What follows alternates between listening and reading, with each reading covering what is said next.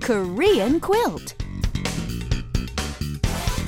I'm so happy, everyone, because it's time for The shopping express train doesn't end today, Richard. Oh, I bet it doesn't, Anna. What have you got in store for us today? 하나 더 주세요. Just one more, please. Oh, is that like Britney Spears? Hit me one more time, baby.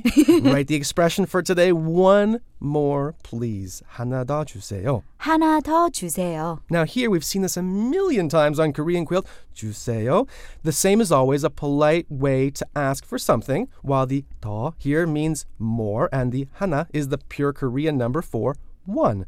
So the sentence quite literally comes out as one more, please. 하나 더 주세요. Exactly. One more, please. 하나 더 주세요. All right, so let's turn this into, let's say, two more, please. Ooh. 두개 더 주세요. Or three more, please. 세 개 더 주세요. Now we've looked at pure Korean numbers before, but in case you forgot, we have 하나, 둘, 셋, 넷. One, two, three, four in pure Korean. Which means when we're counting general objects, we can say 한 개, one thing, 두 개, two things, 세 개, three things, 네 개, four things, and so on and so forth. You said it, Anna. From one thing to four things is 한 개, 두 개, 세 개, 네 개. Now, one last thing to point out before we leave you today is that what are non-countable nouns in English? You can say 조금 더 주세요. Can I have a little more, please? Right, so let's give a firm example here. Sugar. We can't count sugar, so we'll say, can I just have a little bit more sugar, please?